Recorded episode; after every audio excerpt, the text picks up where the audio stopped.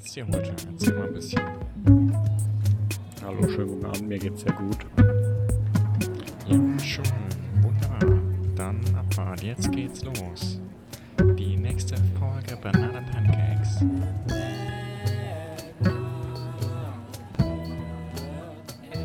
Oh Mann, weißt du, wenn man Leute anzünden will, dann muss man selbst brennen.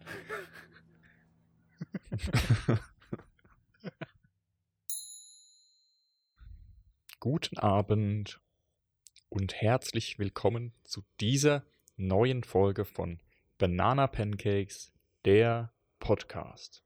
Hallo Janosch, ich grüße dich. Hallo Leo, einen wunderschönen Sonntagabend. Vielen Dank für die liebe Begrüßung. Ich grüße zurück. Grüße nach Berlin. Gehen raus. Vielen Dank. Die kommen hier sehr gut an. Du, was macht man heute? By the way. Ja? Ah ja, okay. Nee. Genau. By the way. Lass mich an der Stelle nochmal einhaken. Ich habe nämlich Feedback gekriegt von spannend. Die unseren Podcast hört. Super. Und die findet es total nervig, dass wir am Anfang jeder Folge immer über uns und unsere Gefühle reden und wie es uns geht. Mist. Och, Menno. Dann habe ich gemeint, aber wir wollen dem Ganzen ja auch so ein bisschen eine persönliche Note geben, so ein Touch von uns und so unsere Show draus machen. Und deswegen machen wir das weiter. Ah, okay. Super, dann hast du das direkt geklärt. Perfekt. Genau, ja. So gehen wir mit Kundenfeedback um. probiert euch gerne an unserer Firewall. Banana Pancakes, der Podcast @gmail.com. Hier werden eure Wünsche ernst genommen. Versuchen kann man es okay. Mal. Ich meine, ja. Versuchen kann. Ja. Das Problem, das kann ich jetzt tatsächlich irgendwie nicht verwenden wahrscheinlich, weil es hört ja mal und dann fühlt sie sich wahrscheinlich ein bisschen vor den Kopf gestoßen. Ach so. Dann könntest du ihren Namen. Insofern war das vielleicht wir gar nicht so klug. Der Person ihre Identität unkenntlich machen. Na, das ist eine gute Idee. Ich glaube, ich setze mich mal damit auseinander, was wir da für Möglichkeiten haben. Okay. Und spätestens jetzt aber zurück zu deiner Frage. Was machen wir heute? Wir podcasten heute. Mal wieder. Yeah, wer hat's erwartet? Sehr schön. Banana Pancakes ist wieder da. Euer Lieblingspodcast, euer Highlight in der Woche. Oder alle 2 Wochen. Leo und Janosch quatschen über die Dinge, die interessant, lustig und aufregend sind, die uns alle begeistern und inspirieren. Mhm. Und freuen uns, dass ihr dabei seid. Ja, ich freue mich. Also wir freuen uns. Entschuldigung. Okay, das könnte ein bisschen nervig werden in der Postproduktion mit meinem Geräuschbereich. Das ist gar kein Problem. Ja, schön, wir freuen uns. Mich auf. Genau. Ja. Nochmal, versuch's nochmal zurück zu der Frage, was machen wir denn heute? Okay, nochmal. Du, ich würd vielleicht tatsächlich hier jetzt schon direkt auf den Telefonjoker zurückgreifen. Okay. Wen möchten wir anrufen? Ja, vielleicht. Ich habe das jetzt nur mit reingebracht, weil wir eben schon drüber gesprochen haben, wegen dem Feedback und so, dachte ich, das wäre jetzt witzig. Ja. Wenn du das eine rausschneidest, musst du jetzt wahrscheinlich auch das andere dann rausschneiden. Das ist halt irgendwie, vielleicht, naja. Super. Was machen wir heute? Ja. Was haben wir letzte Woche gemacht? Vorletzte Woche. Wir haben ja einen 2-Wochen-Rhythmus. Da hatten wir den Christa aus Hamburg, beziehungsweise aus Hauenstein. Fragen sich die Leute, was ist denn Hauenstein? Das ist der Ort, wo der Christopher und ich zusammen zur Schule gegangen sind. Und heute ist der Chris, haben wir ja gesagt, Startup-Unternehmer in Hamburg. Und der startet sein eigenes Projekt. Sehr coole Sache. Das nämlich stattfindet in diesem Themenkomplex Prägung, Bildung, Schule. Deswegen hat das super gut gepasst. Und der Leo und ich, wir hatten so ein bisschen ausklamüsert, dass wir uns in Zukunft mehr beschäftigen werden mit Echtweltprojekten. Und da war der Chris natürlich ein super Beispiel. Und das möchten wir auch jetzt in den nächsten Wochen machen. Unser erster Fokus liegt dabei auf Unternehmen, sprich Unternehmensgründungen, Startups, Einzelunternehmungen, was es da nicht alles gibt.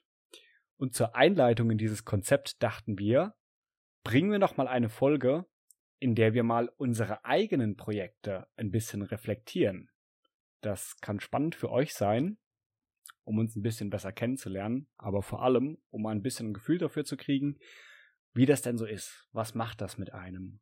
Ein Projekt in die Welt setzen, eine neue Vision verkörpern. Jetzt haben wir drüber gesprochen im Vorfeld. Wir wollten da so eine Interview-Herangehensweise machen, ne? Ja, genau. Für mich ist das tatsächlich auch ein größerer Punkt bei dieser ganzen Geschichte mit, was du jetzt so eingeführt hast, weil es natürlich einfach spannend war, mit Leuten zu sprechen, ne? Und wir wollten ja diese Interview-Sache oder Gäste grundsätzlich einfach öfter vielleicht mit einladen, wenn wir sie dazu überreden können, ihren Sonntag mit uns zu verbringen. Und ja, aus der Perspektive fand ich es auf jeden Fall spannend, auch nochmal das, vielleicht diese neue Gesprächssituation, die dadurch entsteht, vielleicht hier nochmal ein bisschen in unserem gemeinsamen Raum hier nochmal ein bisschen zu, üben vielleicht, ne? Also genau, von daher finde ich das ganz spannend, dass wir das einfach mal so machen und uns gegenseitig so ein bisschen befragen wollen heute. Dann können wir uns auch so ein bisschen an dieses neue Format rantasten.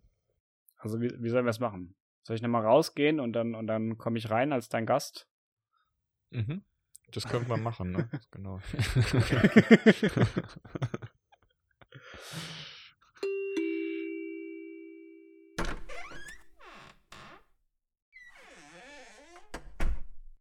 Hallo Janosch. Herzlich willkommen. Ich will noch sagen, ich will eigentlich nichts sagen. Ich wollte ja was fragen. Ich habe hier aufgeschrieben, wie geht's dir heute und worauf freust du dich in diesem Gespräch am meisten? Das haben wir jetzt ja schon ein bisschen vorweggenommen, wie es dir geht. Aber weißt du schon, worauf du dich freust in dem Gespräch? Erstmal. Ich glaube, es wäre auf jeden Fall. Sorry. Ich habe ja eine Frage gestellt. Ich sollte dich vielleicht auch antworten lassen. Siehst du, schon was gelernt.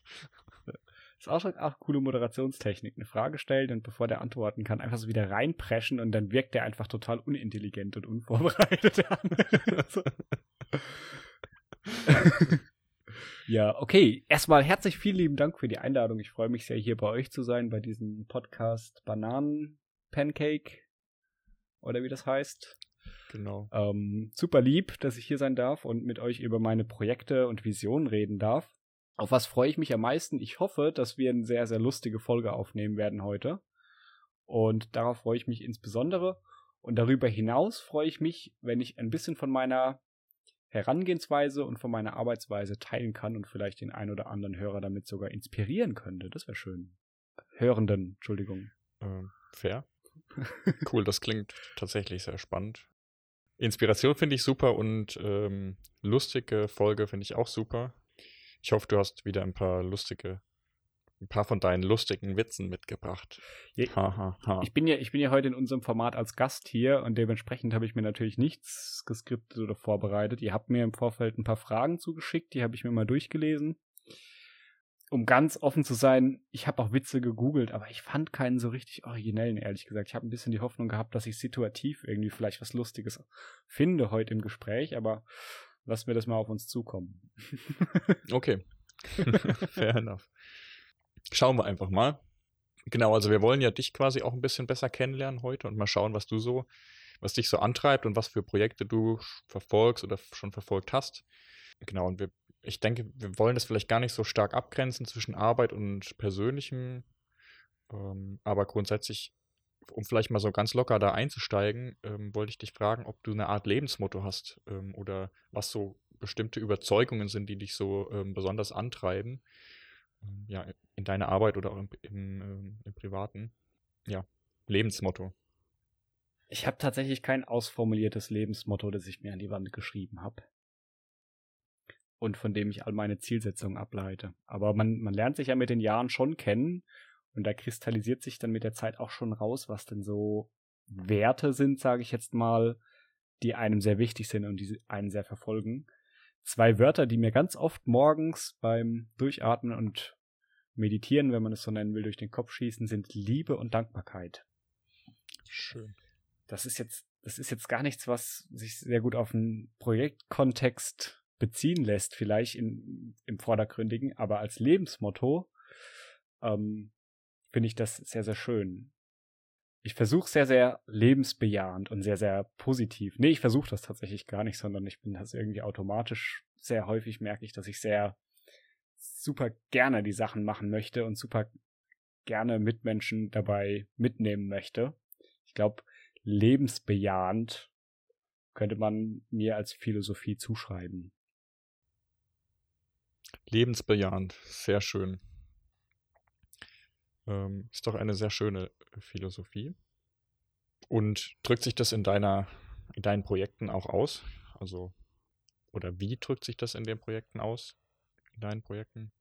Ich spoiler mal kurz, beziehungsweise, naja, kann man jetzt nicht als Spoiler, aber wir hatten ja quasi intern diese Diskussion zu diesem Begriff Projekt.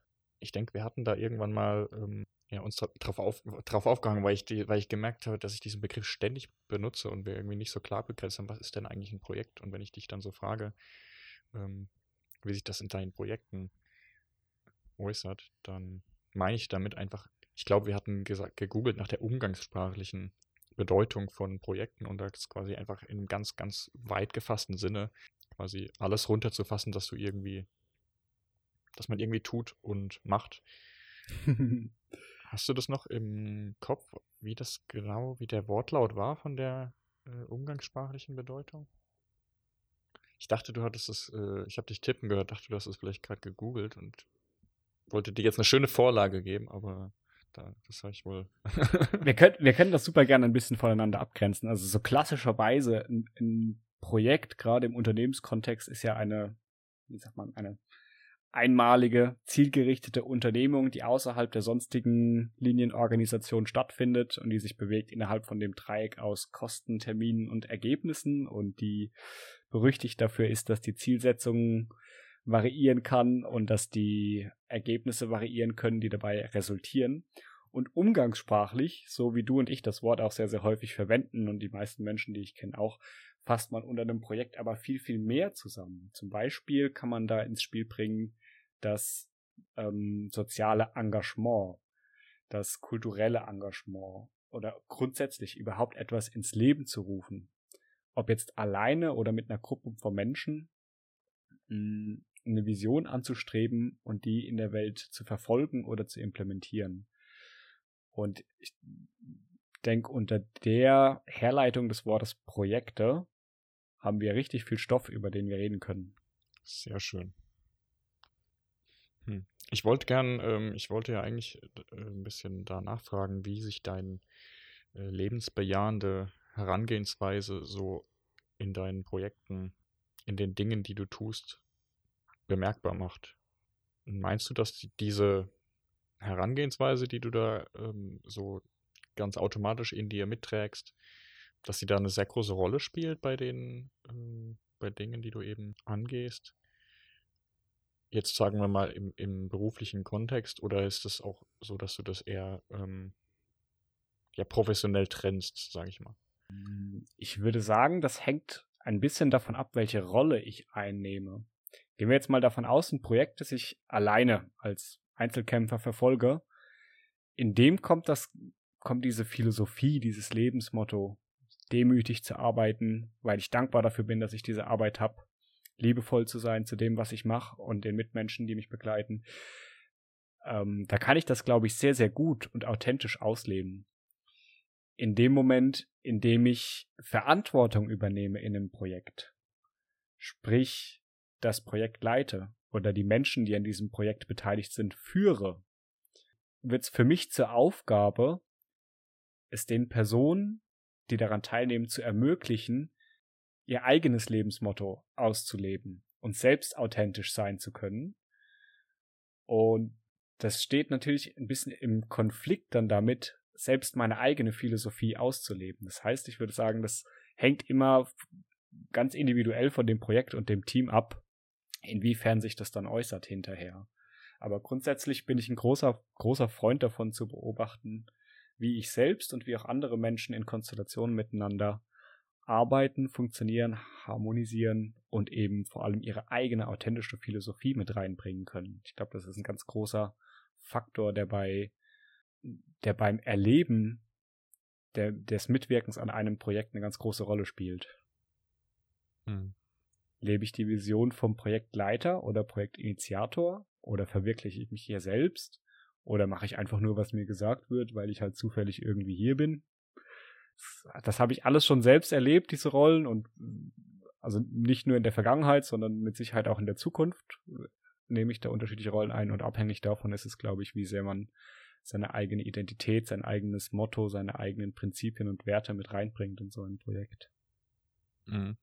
Und würdest du sagen, dass du quasi, dass die Projekte, in denen du viel von deinen eigenen Werten und deinen Überzeugungen und deiner lebensbejahenden Herangehensweise mit einbringen konntest, dass das vielleicht, ja, erfolgreich ist vielleicht nicht das richtige Wort, aber vielleicht schon, dass das eben Projekte waren, die vielleicht besonders aufregend oder toll, schön waren? Also ja. Spielt das eine Rolle? Ich denke, was ich auf jeden Fall sagen kann, ist, dass je intensiver ich diese Erfahrung mache, mich selbst mit dem Projekt zu identifizieren und meinen eigenen Drive, meinen eigenen Spirit, um da auch so eine neue, moderne Terminologie zurückzugreifen, mit einfließen lassen kann, desto persönlicher bereichernd war das Projekt vielleicht. Erfolgreich, da mache ich gerne mal aufmerksam auf die Folge von Banana Pancakes zusammen mit Fritz Schubert. Genau. Und seiner Definition von erfolgreich, nämlich nicht ein bestimmtes Ziel erreicht zu haben, sondern eben während dem Prozess des Erreichens des Projektziels gesund und glücklich zu sein. Und abhängig davon, wie man den Begriff Erfolg innerhalb von einem Projekt definiert, muss man diese Frage ja anders beantworten. Also geht man jetzt aus der Sicht des Controllers ran und guckt auf, sind die Ziele erfüllt, sind die Termine eingehalten, sind die Kosten niedrig, und dann ist das Projekt erfolgreich?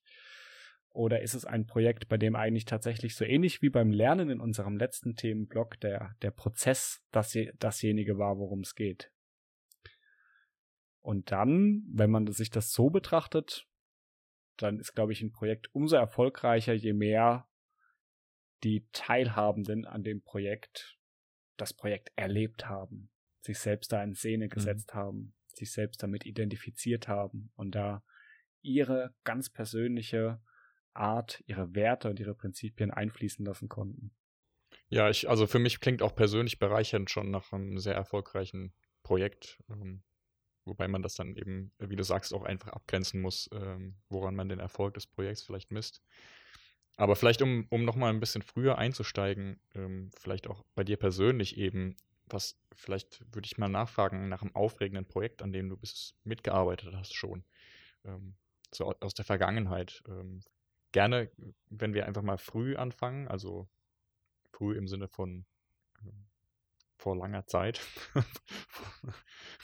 Es war einmal vor langer Zeit. Da hat Janosch an einem sehr aufregenden Projekt mitgearbeitet, mitgewirkt. Vielleicht fällt dir da was ein. Das würde mich interessieren. Ja, da muss ich natürlich sofort an die Hausbesetzung damals in Airpfeiler denken.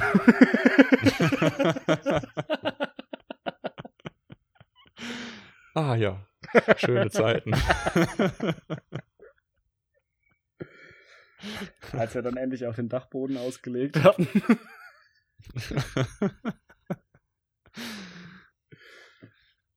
Und dann sind wir rausgeflogen, ne? Da waren wir endlich fertig und haben es uns rausgeschmissen. Ah. Kapitalistisches Frechheit. System.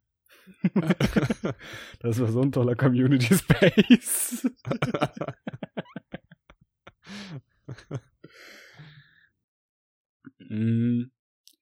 Ein oder vielleicht zwei Projekte, die mir da sofort in den Sinn kommen, sind zwei Musikgruppen oder Bands, wie man vielleicht eher sagen würde und wie wir das auch damals genannt haben, die ich in meiner Jugend, wie sagt man, mitgegründet, mitbetreut habe und die mich und meine Herangehensweise an Projekte vielleicht zum ersten Mal substanziell geprägt hat, weil es das erste Mal war, dass ich über Jahre hinweg ein Projekt selbst initiiert habe und das allein verantwortlich davon war, was ich und meine Mitgründer dort umsetzen und tun oder eben auch nicht tun.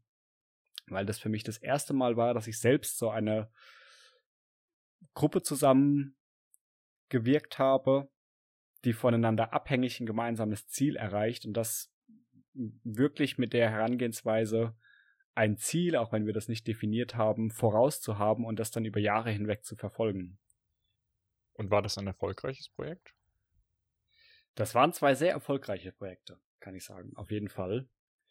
Vielleicht, um das ein bisschen näher zu bringen, so eine Band, was gehört da alles dazu? Also da ist natürlich Equipment eine Frage, die persönlichen Fähigkeiten, die Kosten, die Ressourcen aufzubringen. Dann muss man sich irgendwo verkaufen, um Gigs, also Konzerte herzukriegen. Man muss die Lieder produzieren, die man selbst schreibt. Man muss man muss sie erstmal komponieren, sage ich jetzt mal hochgestochen, und anschließend dann produzieren, damit man auch was vorzuzeigen hat. Und das sind, also wenn man jetzt aus Sicht des Controllers daran geht und fragt, war das erfolgreich, und hört sich jetzt so eine Single an, die nenne ich das jetzt mal, was wir da aufgenommen haben, dann müsste man sagen, okay, das Projekt war völlig erfolglos.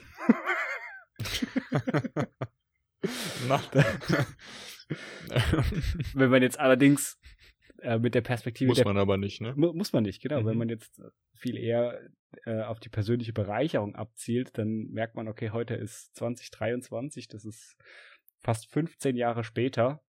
Und das ist das Erste, was mir einfällt, wenn du mich nach Projekten, die lange zurückliegen, fragst, die mich vielleicht inspiriert haben oder geprägt haben in irgendeiner Weise, dann ist ja offensichtlich, das hat mich anscheinend persönlich bereichert und inspiriert, und ich habe davon viel mitgenommen. Schön, ja. Das kann ich auf jeden Fall nachvollziehen. Ist es dann auch, oder ist das vielleicht auch das, was das Projekt dann, oder anders ausgedrückt, was ist es denn, was du an diesen Bandprojekten jetzt als Beispiel so besonders gut fandest? Was ist denn, was macht dir bei einer Projektarbeit in dem Sinne jetzt, beim Arbeiten an einem Projekt, an einer Initiative, denn besonders viel Spaß? Ist es das Initiieren und das Managen, Organisieren, Verantwortung zu übernehmen, Urheber zu sein?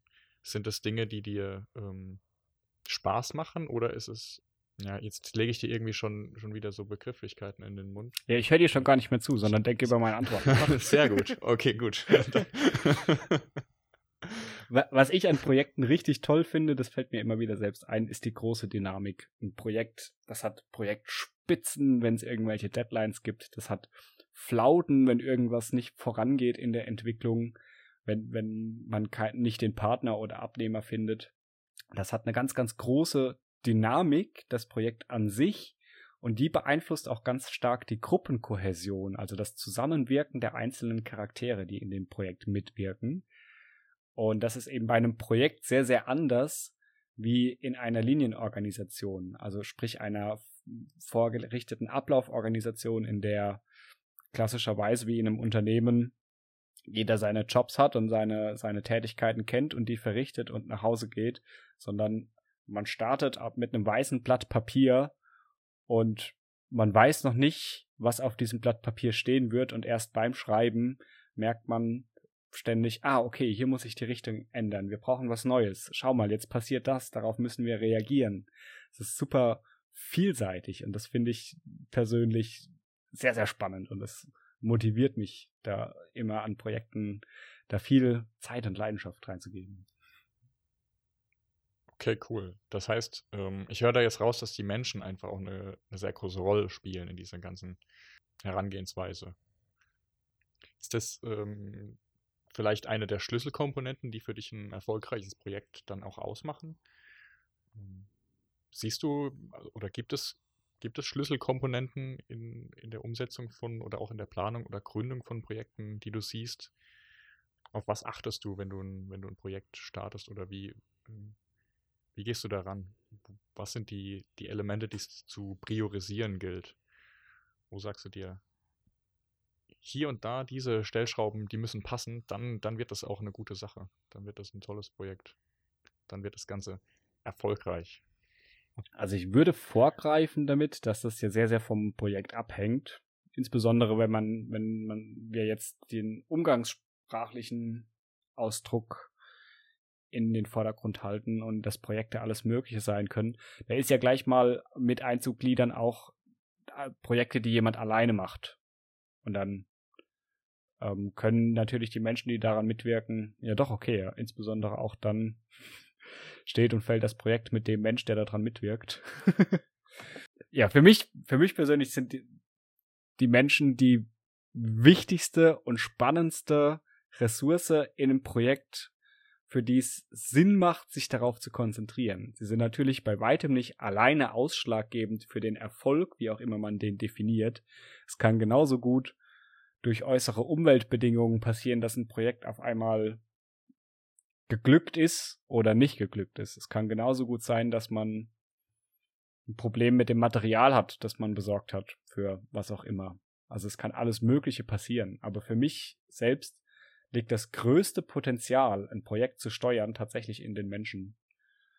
Weil die Menschen diejenigen sind, die das umsetzen müssen, und die können vielleicht auch mit schlechtem Material umgehen, wenn sie denn richtig in Szene gesetzt sind. Mhm. Darüber hinaus der spannendste Faktor einfach, weil anders als... Da kommen wir wieder zur Gruppenkohäsion. Genau, richtig, ja. Das ist nicht vorhersehbar. Das ist sehr, sehr dynamisch. Und wie angesprochen, ein Projekt hat Höhen und Tiefen, Spitzen und Flauten, und sehr, sehr spannend, wie das in unterschiedlichen Konstellationen von Projekten gehandhabt wird, dass Projekte so vielseitig sein können. Genau, deswegen ist das für mich eigentlich oder die interessanteste Komponente, um da ein großes Augenmerk drauf zu legen. Was macht wer in dem Projekt? Sind die Menschen. Cool. Mhm. Finde ich klingt für mich sehr, wie sagt man, nachvollziehbar. Ich glaube, das ist vermutlich durchaus am Ende die wichtigste Komponente wahrscheinlich in einem Projekt, wie du sagst, auch wenn man alleine ist, dann steht und fällt das Ganze nämlich mit der Person, die das Projekt betreut.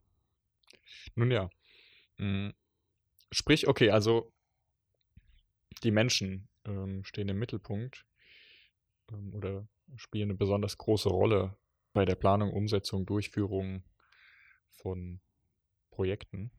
Ich denke, da spielt dann vielleicht Vertrauen auch eine große Rolle.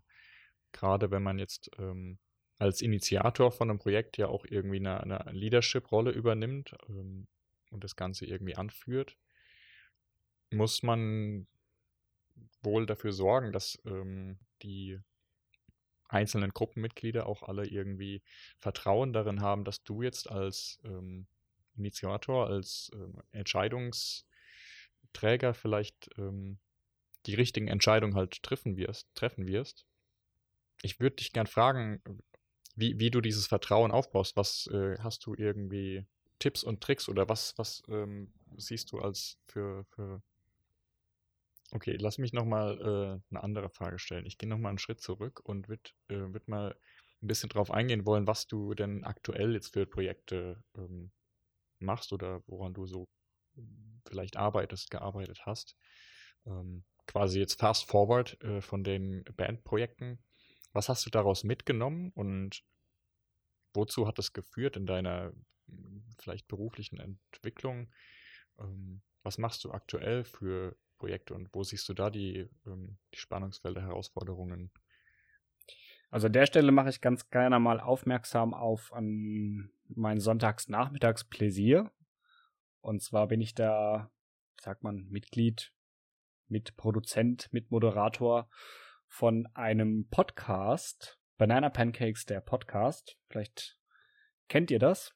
Hat sich zu einem ganz, ganz tollen Projekt entwickelt. Ich tue mir mal so, als wärst du eine dritte Person, die mich interviewt, so wie wir dieses Rollenspiel ursprünglich initiiert haben, und rede von dir als jemand anders.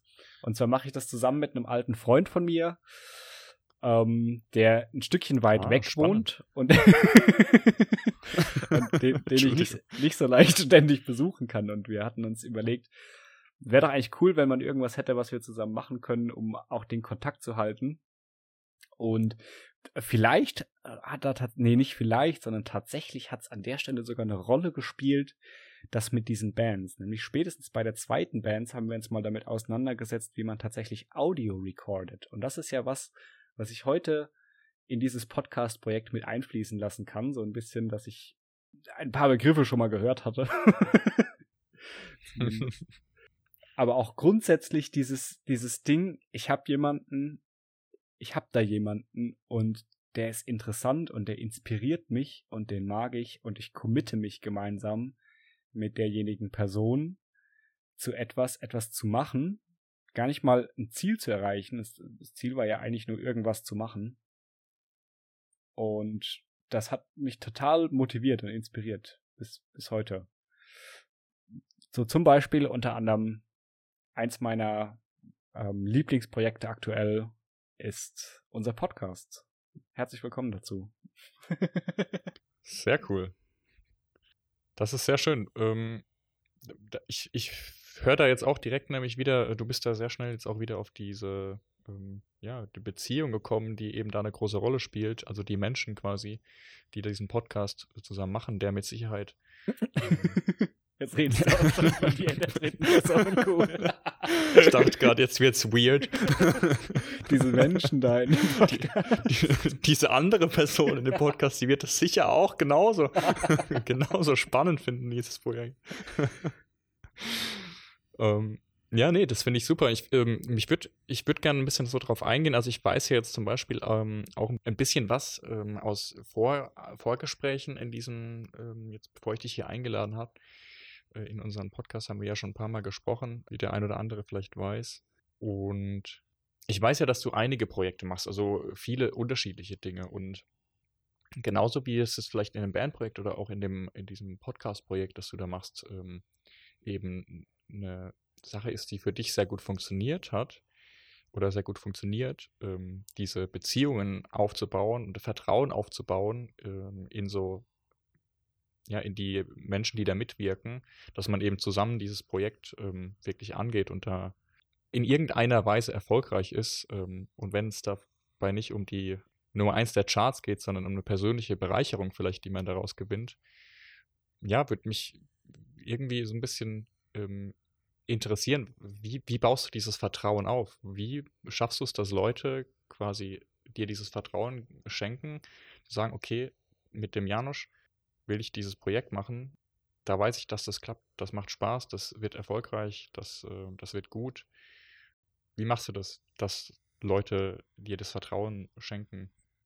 Verrat mir das Geheimnis, wie die Menschen Feuer machen. Das ist ja lustig. Genau an Feuer habe ich gerade auch gedacht. Ich wollte gerade zitieren, also wie alte, eingesessene Fans von Banana Pancakes wissen, ich bin ja Kochgelernter. Ich habe ja viel in Küchen gearbeitet schon. Ich glaube, über 10 Jahre sogar habe ich an Gastronomie mitgewirkt. Und ein Kollege hat mir mal gesagt, der hat sich ein bisschen geärgert über unseren Küchenchef. Und da sagte der zu mir, oh Mann, weißt du, wenn man Leute anzünden will, dann muss man selbst brennen. Und da dachte in dem Moment dachte ich mir, das ist irgendwie stark. In dem Moment dachte ich mir, oh Mann, du Dummschwaller, jetzt halt mal den Mund und mach, was der Chef sagt einfach und so. Und aber es hat mich super begleitet und diese Metapher hat in so vielen Situationen meines Lebens gepasst.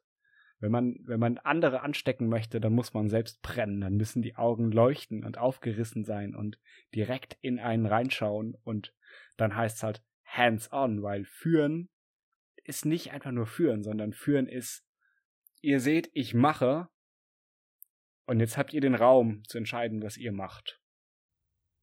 Mhm. Und dann können Leute von sich aus, haben die Möglichkeit, sich diese, ich nenne es jetzt mal Führungsperson, aber es muss keine Führungsperson sein, sich das anzugucken und auf einmal zu spüren, in ihnen geht selbst das Feuer an. Und dann entscheiden sie sich in dem Moment selbst dafür, was zu machen. Und das erreicht man einfach, indem man selbst dafür brennt und dann fleißig selbst die Hände anlegt. Oder nicht in allen Fällen, aber ich finde, das ist eine super schöne Art, um Leute mitzunehmen und zu motivieren, weil sie es dann von sich aus selbst machen und sich damit identifizieren und es eine sehr, sehr ein wohlwollendes Verhältnis zueinander ist. Beide haben ihr eigenes Ziel, dieses Projekt zu erreichen und arbeiten daran zusammen. Und darüber hinaus zu brennen und die Hände anzulegen, spielt der Begriff Demut für mich auch eine Rolle. das war genau so eine Situation und die ist auch wieder mit der Gastronomie verbunden. Da habe ich ein Interview gehört von einem jungen, aufstrebenden Koch, der gerade seinen zweiten Michelin-Stern bekommen hat. Und der sah total fertig und müde aus, so wie man das halt kennt, ne, von einem jungen, erfolgreichen Spitzenkoch. Und der sagte, ihr Geheimrezept zu diesem zweiten Michelin-Stern war Demut. Demütig zu arbeiten. Und das war wieder so eine Situation, wo ich dachte, oh Mann, halt doch den Mund, warum sollte man denn demütig arbeiten? Ist doch voll blöd, ist doch viel cooler, wenn man irgendwie so total stolz ist auf seine Arbeit.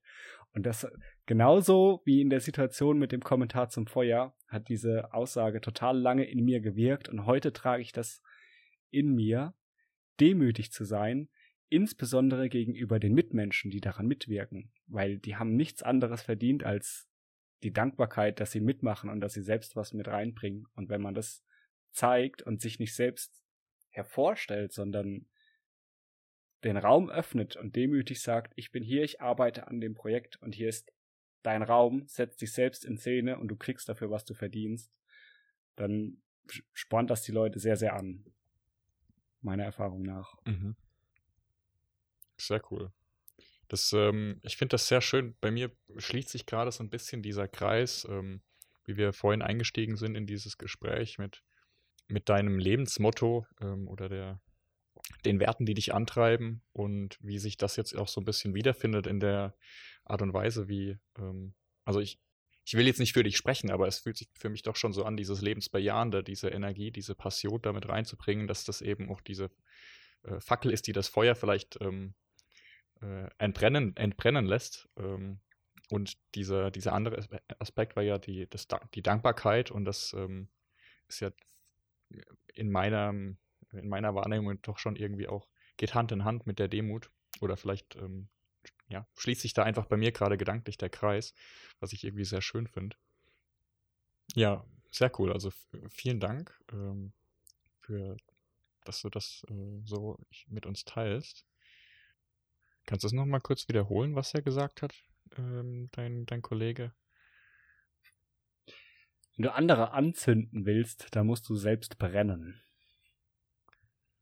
Wenn du andere anzünden willst, dann musst du selbst brennen. Das, das merke ich mir. Das kommt mit in die Episodenbeschreibung.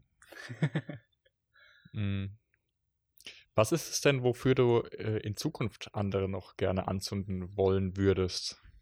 Hast du denn Ideen oder Ziele langfristig jetzt, wo du vielleicht schon lange mit dir rumträgst oder wo du lange dran arbeitest, wo du versuchst irgendwie in die Richtung was zu bewegen, wo du gerne, weiß ich nicht, Unterstützung hättest oder gerne einfach Energie oder Aufmerksamkeit drauf lenken würdest oder auch einfach nur, wovon du träumst und gerne eine Veränderung in die Richtung sehen würdest oder irgendwann vielleicht mal herbeiführen würdest. Lange Frage. Worauf ich hinaus will, sind vielleicht, was gibt es Projekte für die Zukunft? In Planung oder in Gedanken, in Träumen? Oh, tatsächlich ist eine lange Liste von Projekten, die gerade angelaufen sind, gerade anlaufen werden. Also ich werde auch in Zukunft noch an vielen Projekten teilhaben und hoffentlich auch immer wieder selbst Initiator mit sein und Menschen anzünden können. Sehr gut. Nee, da bin ich mir jetzt sogar sehr sicher, dass du das machen wirst. Tatsächlich. Sonst gibt es schon was du verraten willst, oder? Das innere Feuer entfachen. Was ich verraten kann und will. Also ich würde vielleicht insbesondere auf ein Projekt, das gerade angekickt wurde, in kommenden Episoden eher eingehen. Und deshalb würde ich eher auf deine Fragestellung zu, was mich lange bewegt und was vielleicht eine längere Inspiration ist, von mir eingehen. Wobei ich gar nicht so richtig weiß, was ich da konkret sagen soll. Also, was mich sehr, sehr umtreibt. Nee, ich habe mir immer noch keine guten Gedanken dazu gemacht. Ich kann es immer noch nicht. Na, das wäre jetzt eigentlich meine Hausaufgabe gewesen, die letzte Woche, ne? Nachdem letzte Woche dasselbe passiert ist, als du das gefragt hast. Ja, ich könnte es ja auch, wenn nicht, lass mich die Frage vielleicht ein bisschen in eine andere Richtung lenken.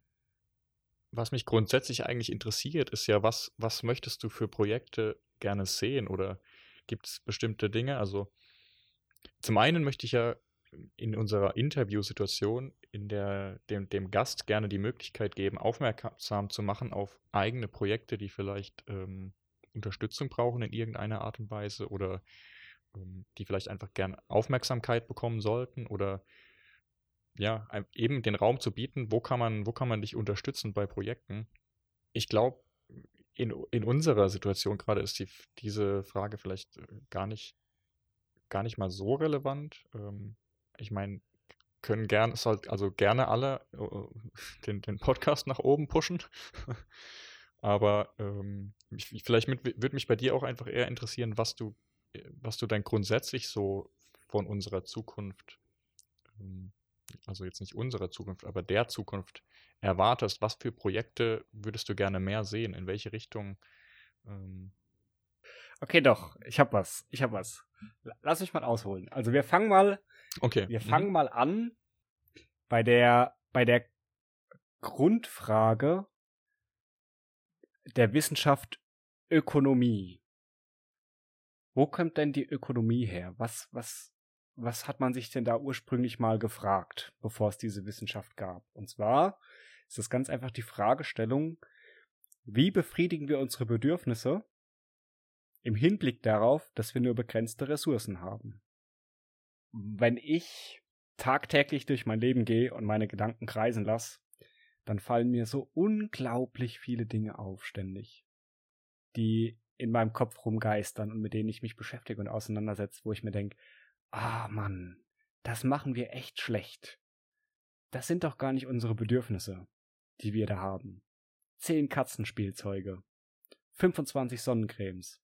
Das macht doch keinen Mensch glücklich. Wer mich kennt, der weiß, ich bin in recht, oder ich glaube für deutsche Standards, in sehr, sehr armen Verhältnissen aufgewachsen. Ich glaube, das kann man hier in der Region der Welt schon so sagen. Und ich habe sehr toll mitgegeben bekommen, was für Dinge richtig wichtig und essentiell sind, um glücklich zu sein und um zufrieden zu sein und um sich wohlzufühlen und sich zurücklegen zu können und sagen zu können, ach, das Leben ist schön, danke Gott, dass es uns gibt. Es gibt da auch diese Geschichte von dem holländischen Fischer, der am Dock liegt. Lass mich ausholen. Ich schneid so viel raus, aber das lassen wir drin. Und zwar liegt so ein holländischer Fischer am Dock. Oder kannst auch einen Hamburger nehmen, von mir aus. Chris, Startup Exit gemacht, hat beschlossen, er wird Angler, liegt am Dock und fängt sich 2 Fische. So kleine, normale Fische, also keine riesigen Thunfische, sondern 2 Fische, eine Mahlzeit für eine Person. Und dann legt er die Fische neben sich und lehnt sich halt einfach zurück in der Sonne und, ja, wie sagt man, lässt den Herrgott einen guten Mann sein. Und die anderen Fischer, die fangen halt eher so, ja, 20 Fische oder einer sogar 40. Und dann nehmen die ihre Fische und laufen halt vom Dock rüber zum Markt und da verkaufen die Fische dann an die Fischhändler und die verkaufen die weiter und dann haben sie ein bisschen Geld verdient. Und das ist sehr, sehr gut, weil Geld ist halt ein Mittel, wir haben viel über Geld geredet, mit dem man viel machen kann. Und der Fischhändler am Marktplatz, der seinen Stand direkt am Dock hat, der sieht den Chris da liegen mit seinen 2 Fischen. Und erst denkt er sich nichts dabei und irgendwann denkt er, gehe ich mal gucken. Und dann läuft der Händler zum Chris mit seinen 2 kleinen Fischen und fragt ihn, so, hast 2 Fische geangelt heute, ne? Und der Chris, ja. Und warum hängst du jetzt deine Rute nicht mehr ins Wasser? Na, ich hab doch schon 2 Fische. Er kann ja mehr angeln als 2. Hast du noch einen Haufen Köder? Fragte Chris, ja, und was mache ich dann?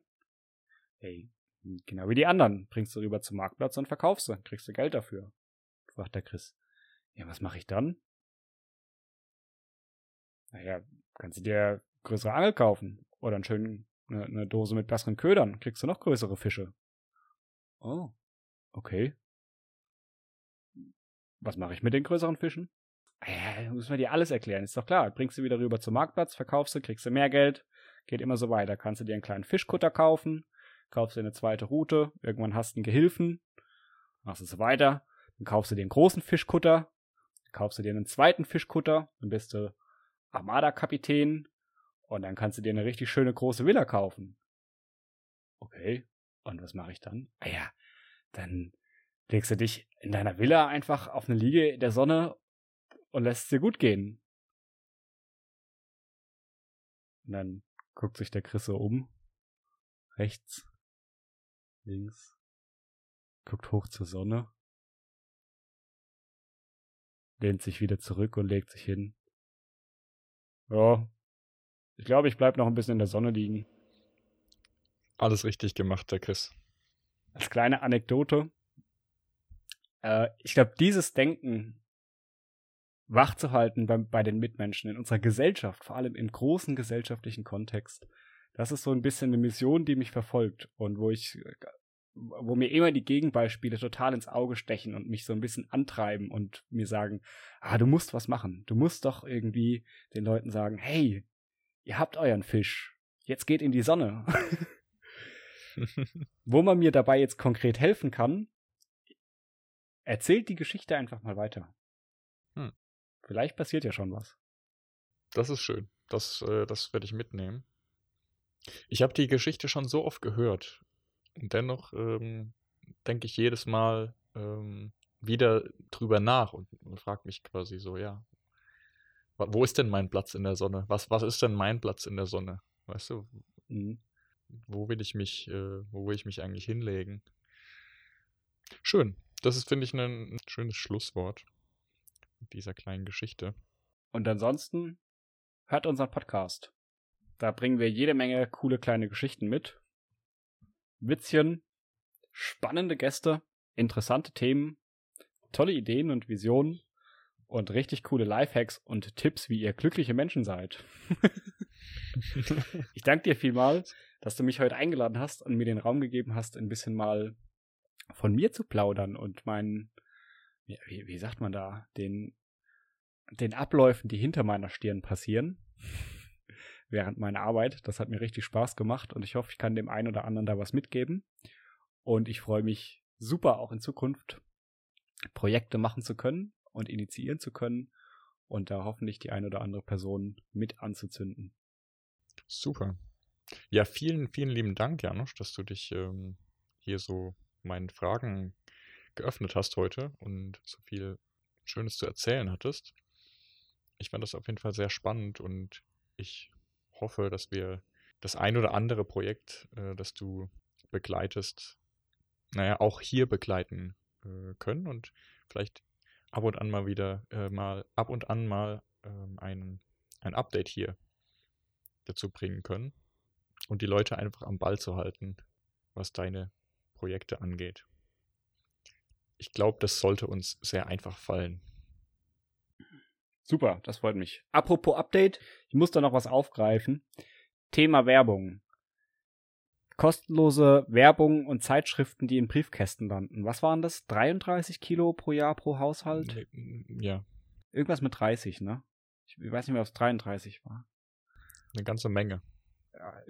Ich sagte damals, ich habe noch nie einen gesehen, der diese Zeitung mit hoch in die Wohnung nimmt.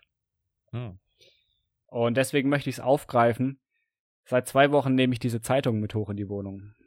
Ich ziehe nämlich bald um und muss Kisten packen und dafür brauche ich die Zeitung. Deswegen hier an der Stelle Berichtigung, es gibt tatsächlich Leute, die diese Zeitschriften nutzen für irgendwas. Okay, das ist, ja, sehr gut. Stimmt tatsächlich, ja. Es kommen immer wieder mal so Situationen, wo man denkt, jetzt brauche ich irgendwie so ein Stück nutzloses Papier. Also Pappmaché basteln oder so, kann ja schon viel mitmachen, theoretisch. Okay, super. Dann vielen Dank, Janosch. Wir hören uns später, würde ich sagen. Machen wir eine kurze Pause und dann hören wir uns nochmal. Alles klar. Sehr schön. Machen wir so. Freue ich mich drauf. Okay. Bis gleich. Bis gleich. Tschüssi.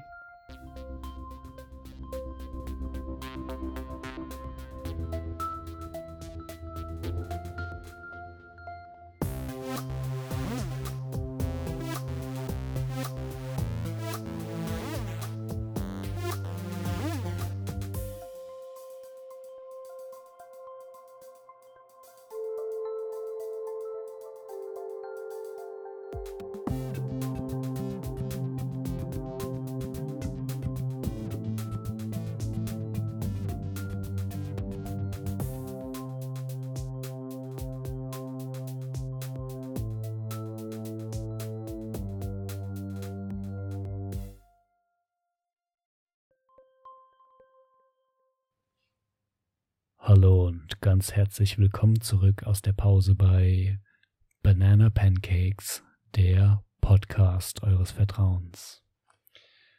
Und wenn ich ganz herzlich willkommen zurück sage, dann meine ich das auch so. Ganz, ganz herzlich, also von Herzen gern, freue ich mich, dass ihr zuhört. Diese Woche wieder bei Banana Pancakes. Schön, dass ihr auch nach der Pause noch dran geblieben seid. Ich bin's, euer Janosch. Ich moderiere euch durch die zweite Hälfte dieser Episode. Und damit ich da nicht ganz so alleine bin, habe ich mir heute einen Gast für euch eingeladen. Wahrscheinlich habt ihr dessen Namen auch schon einmal gehört.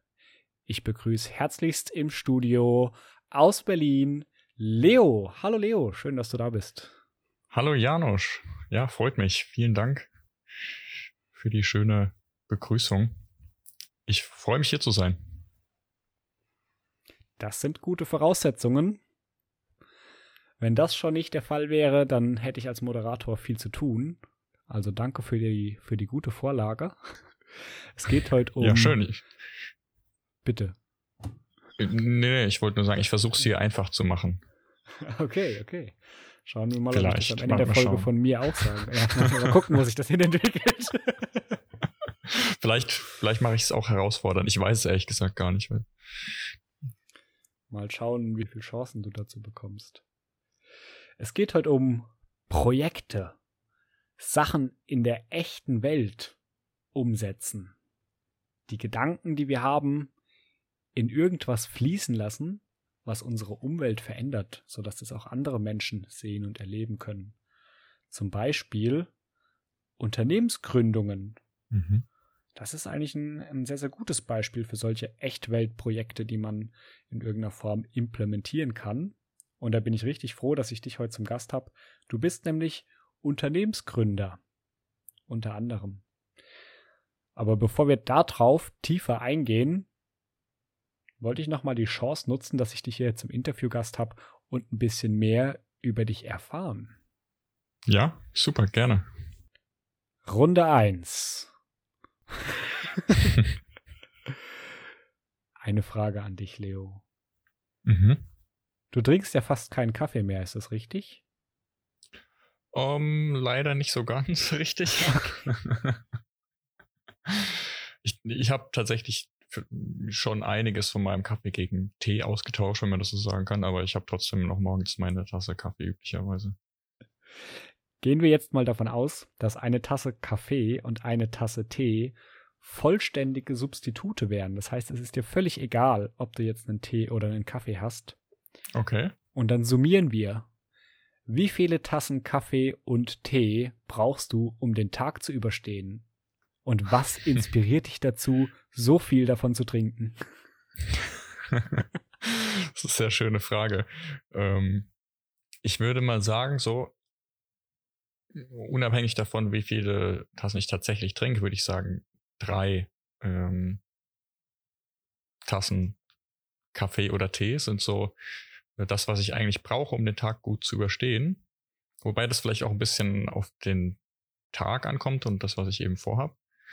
Genau, aber ich nutze es, glaube ich, schon so ein bisschen eben, ich sag mal, es ist jetzt vielleicht weit hergeholt, aber es ist schon irgendwie eine Art der Inspiration, vielleicht um eben quasi morgens nach meiner ersten Tasse Kaffee, dann hole ich mir quasi die Energie, die Inspiration, um jetzt quasi in den Tag reinzustarten. Und dann habe ich halt üblicherweise so, weiß nicht, im Nachmittagstief habe ich dann, trinke ich dann eine Tasse Tee, so the good old afternoon tea. Und genau, das gibt mir dann aber auch wieder, das ist auch wieder so wie so eine Einleitung der nächsten Tagesphase, sage ich mal. Mhm. Genau, und dann abends zum Abschluss lasse ich den Tag eben vielleicht so ein bisschen Revue passieren und das mache ich dann auch mit einer Tasse Tee nochmal gemütlich. So, von daher würde ich sagen 3 Tassen. Okay, das ist ja echt noch homöopathisch. Da kenne ich Schlimmeres. 3 Tassen kann man glaube ich, alt werden.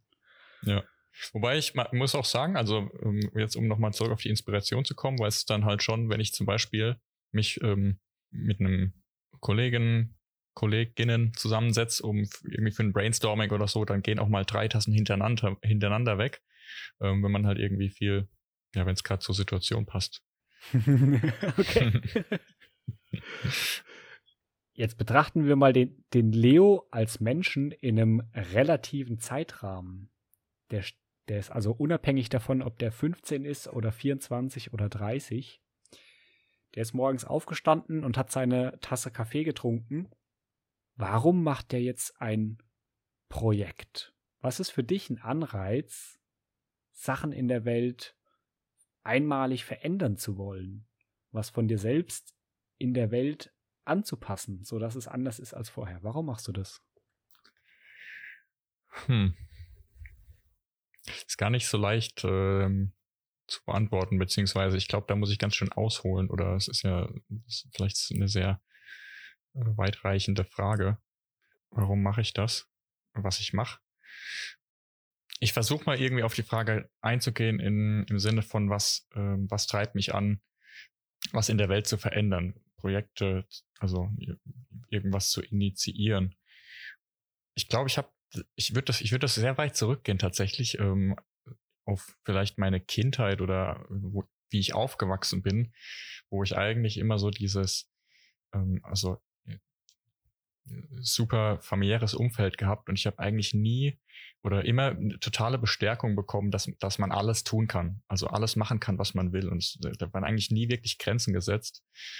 Also sehr, sehr frei in der Formulierung meiner Ziele und meiner Wünsche, und habe mich da eigentlich von niemandem belehren lassen, dass irgendwas nicht geht oder man irgendwas nicht machen kann, und dadurch habe ich, glaube ich, so ein bisschen diese, wie so eine Art Anforderung an mich selbst, dass ich wirklich die Welt verbessern will. Das ist so ganz kitschig, irgendwie als Kind quasi oder als junger Mensch, wenn man so auch Filme schaut oder so, wo ja dann immer irgendwie eine Hauptperson oder Hauptcharakter in irgendeiner Geschichte total weitreichend Einfluss nimmt auf irgendwelche Dinge. Also ob das dann irgendwie die Welt retten ist oder Superman oder hier Iron Man, der irgendwie immer riesige große Taten tut, um die Welt zu verbessern. Und ich habe halt irgendwie quasi nie gelernt, dass das nicht möglich ist, also dass das irgendwie nicht was ist, was jeder kann. Und glaube ich, das fühlt sich für mich zumindest so an, dass ich mir da einfach sehr hohe Ziele gesteckt habe. Und deswegen habe ich auch, glaube ich, so ein bisschen immer den Drang, was zu bewegen. Und ich glaube, das ist ein ganz starker Treiber davon, dass ich Projekte mache. Also auch wenn das total, ich sag mal, mittlerweile natürlich ein bisschen realitätsnahe Ziele geworden sind, habe ich trotzdem so das Gefühl, ich möchte die Welt verbessern, und ich habe irgendwie nicht, gar nicht das Gefühl, dass das was ist, was man jetzt nicht, was unerreichbar ist oder so, sondern ich habe irgendwie das Gefühl, dass wir alle dazu in der Lage sind, und ich glaube, das ist ein ganz wesentlicher Treiber meiner Inspiration. Ist das irgendwie nachvollziehbar, oder bin ich da jetzt total... Ja, du hast tatsächlich an der Stelle schon eigentlich meine nächste Frage beantwortet, die wäre sowas gewesen wie, hast du eher die Tendenz, dich anderen Initiativen und Projekten anzuschließen oder selbst welche zu erschließen? Aber ich fand, das ist ja sehr naheliegend, dass wenn man der eigenen persönlichen Zielsetzung folgt und diese umsetzen möchte in der Welt, dass man da vielleicht auch die Tendenz hat, selbst zu sagen, hey, ich gründe einen Verein für persönliche Zielsetzungen oder einen Kindergarten, in dem das Schulfach Glück von morgens bis abends unterrichtet wird oder whatever. Sehr schön, ja. Tolle. Krass, also du hast die Frage von mir vorher nicht zugeschickt bekommen, das heißt, du konntest dich nicht vorbereiten, und dafür muss ich sagen, Hut ab. Danke. Dafür. Gerne, ja. Was ist denn so der Moment, vielleicht kannst du den mal beschreiben, in dem man tatsächlich in die Tat schreitet mit seiner Vorstellung, mit seiner Umsetzung zur Erreichung eines Ziels? Sprich, man hat sich Minuten, Tage, Wochen, Jahre lang Gedanken gemacht über irgendetwas, und auf einmal geht's los, dass man es tun möchte, dass man es verändern möchte. Und man fängt an, was aufzuschreiben oder zu recherchieren oder jemanden zu kontaktieren. Was sind denn in dem Moment deine Gedanken und deine Gefühle, die du da hast? Also ich glaube vor allem, ich würde das vielleicht so in so zwei Kategorien einteilen. Zum einen unglaubliche Energie und Aufregung, Motivation, jetzt halt loszurennen und alles einzusammeln, was geht, was mich irgendwie diesem Ziel näher bringt. Wenn ich allerdings so ein bisschen genauer drüber nachdenke, ist es, glaube ich, bei mir ganz oft auch so ein bisschen, ich sage jetzt mal Enttäuschung, aber lass mich das kurz erläutern, weil ich eben grundsätzlich, ich würde mal sagen, eine sehr ausgeprägte kreative Vorstellungskraft habe und mir ganz, ganz schnell eben ja Lösungen für Probleme ausdenke oder Projekte anfangen in einer Art der Vorstellung, in der Konzeption, was aufs Papier schreibe oder irgendwie versuche ein Konzept zu entwickeln.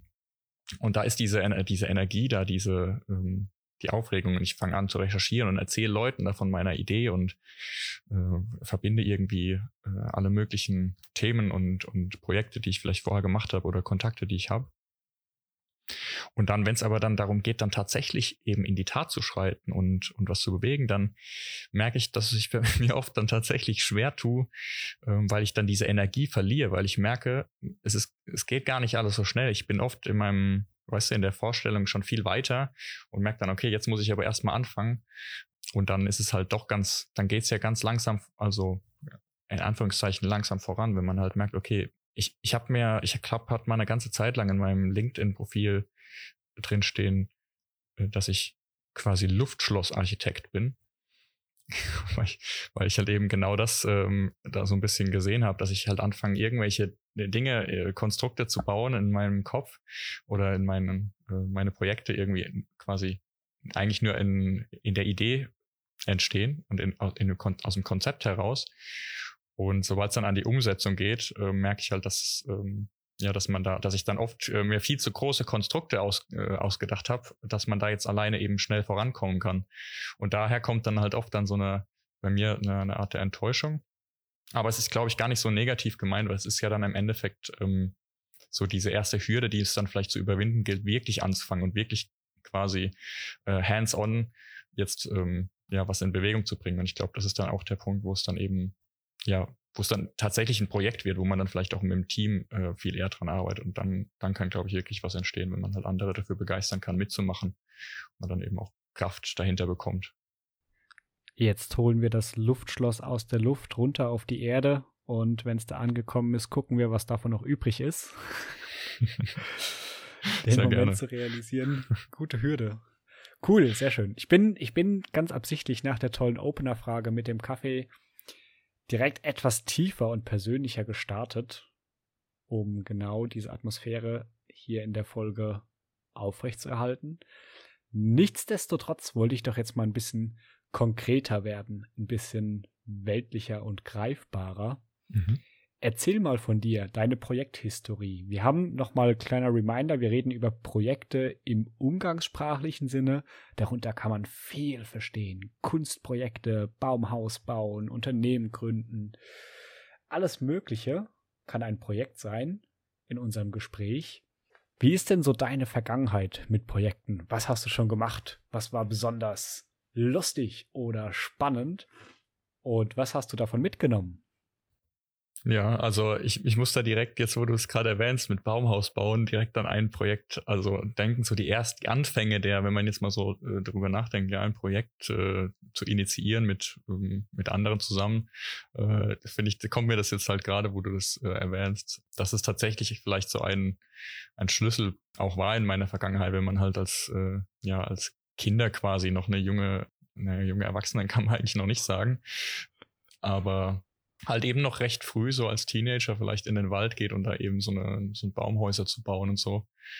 Das ist mit Sicherheit was mir extrem viel Spaß gemacht hat und wo ich habe ich das Gefühl, dass es eine ganz schöne lange Zeit meiner Kindheit irgendwie sich damit beschäftigt hat, dass wir irgendwie mit der Clique in den Wald marschiert sind und irgendwie mit allem möglichen Equipment ausgestattet da irgendwelche fancy Dinge gebaut haben und auch da eben schon wieder sehr groß gedacht haben und irgendwie, wir bauen uns hier so eine Burg am Felsen mit dem ganzen Holz hier im Wald und dies und das und so, und das hat auf jeden Fall super Spaß gemacht. Und ich glaube, so da kommen wir dann auch wieder zu den Menschen. Das hatten wir ja irgendwie in anderen Gesprächen, glaube ich, dass ihr das schon mal hier erwähnt hattet, vielleicht im Podcast.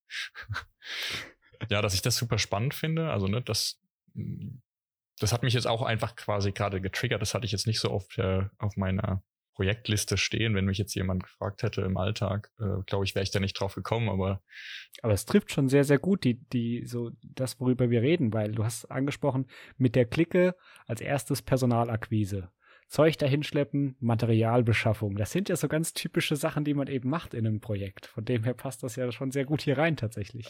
Ja, stimmt total. Also ist echt lustig eigentlich, dass das so gut passt. Das ist auch, ja, wenn man so jetzt drüber nachdenkt, auch nur aus der Perspektive von heute, wenn man so über Projekte redet, so ein bisschen abstrakter und davon von außen so drauf schaut, dann ist das eigentlich ein wunderbares Projekt. Ich hoffe, dass heutzutage auch noch viele Kinder die Möglichkeit haben, sowas zu machen. Das war schon richtig cool. Aber um es vielleicht ein bisschen auch bisschen weiter noch zu schreiten in der Laufbahn meiner Projekte. Ich glaube, ein Projekt, was ich vielleicht erwähnen könnte, was mir da auch immer in den Sinn kommt, ist das Projekt, das ich damals am InnoSpace an der Hochschule Mannheim gemacht hatte. Das lief unter dem Namen CBI, Challenge-Based Innovation. Und ja, das war, also der InnoSpace ist quasi so ein Passion-Based Learning Hub. Ist halt irgendwie alles auf Englisch. Ich habe das jetzt nicht kompliziert, aber es geht ja im Prinzip darum, so menschzentrierte Innovationen voranzutreiben und so diese Lernen aus Leidenschaft, reale Probleme anzugehen und so irgendwie so einen echten Impact, einen echten Unterschied zu machen. Und das fand ich einfach eine total coole Initiative und habe mich da halt dann irgendwie beworben oder da mitmachen wollen. Und dann hatten wir halt dieses Projekt Challenge-Based Innovation und da haben wir zusammen mit eine Initiative am CERN, diesem Teilchenbeschleuniger-Forschungseinrichtung in der Schweiz, in Genf, glaube ich, ja, eben versucht an diesem UN Sustainable Development Goal, das sind diese Nachhaltigkeitsziele der UN, Nummer 14 ist Leben unter Wasser.